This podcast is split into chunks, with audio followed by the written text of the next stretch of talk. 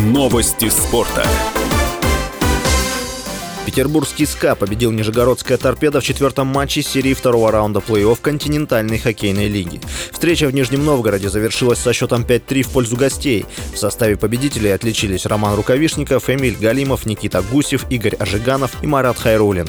У хозяев дубль оформил Сергей Гончарук, одну шайбу забросил Василий Атанасов. Счет в серии до четырех побед стал 4-0 в пользу петербургской команды. Соперником СКА по финалу западной конференции станет победитель серии между московским ЦСКА и Ярославским Ярославским локомотивом. Армейцы ведут в серии со счетом 2-1. Совет Международной Федерации Хоккея на очередной встрече принял решение не возвращать сборные России и Беларуси на турниры под своей эгидой в сезоне 2023-2024, сообщается на сайте организации.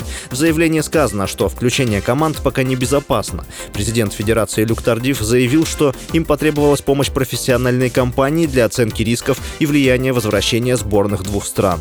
По его словам, в процессе обсуждения рекомендаций Совет пришел к выводу, что слишком рано снова включать Россию и Беларусь соревнования. К обсуждению этого вопроса Тардиф пообещал вернуться в течение года и в марте 2024 года. Российский нападающий Александр Овечкин в 13-й раз в карьере достиг отметки 40 голов за регулярный чемпионат НХЛ.